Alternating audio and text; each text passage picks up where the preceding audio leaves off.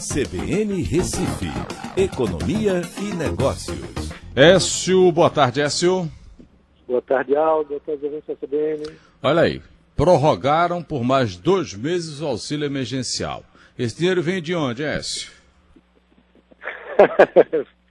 Essa é uma pergunta muito importante, Aldo, porque a gente tem já um rombo enorme né, acontecendo na, esse ano nas contas do governo, falando aí algo em torno de 600 bilhões.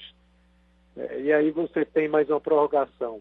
É, Para o ouvinte ter uma ideia, o auxílio emergencial tem um custo de 150 bilhões, certo? É, são três parcelas de 600, em média daria aí 50 bilhões por mês.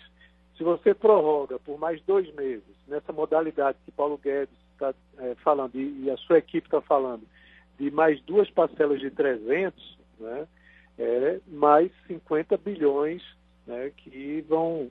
É, ou a maquininha do governo vai imprimir mais moeda, né, ou vão gerar mais títulos, que é, esses títulos têm que ser vendidos. Né, então, isso vai ter que sair de algum lugar, mais 50 bilhões para é, auxiliar a população.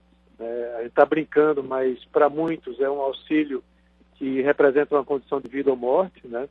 É, ou você tem esse dinheiro ou você vai passar fome, mas tem um peso significativo nas contas do governo, como eu já mencionei.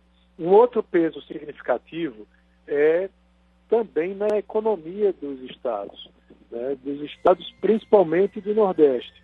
Num levantamento né, que eu estava observando é, do, do IFL, né, do Instituto Fiscal Liberal, ele mostra que Pernambuco é o terceiro estado mais beneficiado com esse auxílio. Primeiro vem a Bahia, depois São Paulo e em terceiro lugar vem Pernambuco. Tá? Okay. Por quê?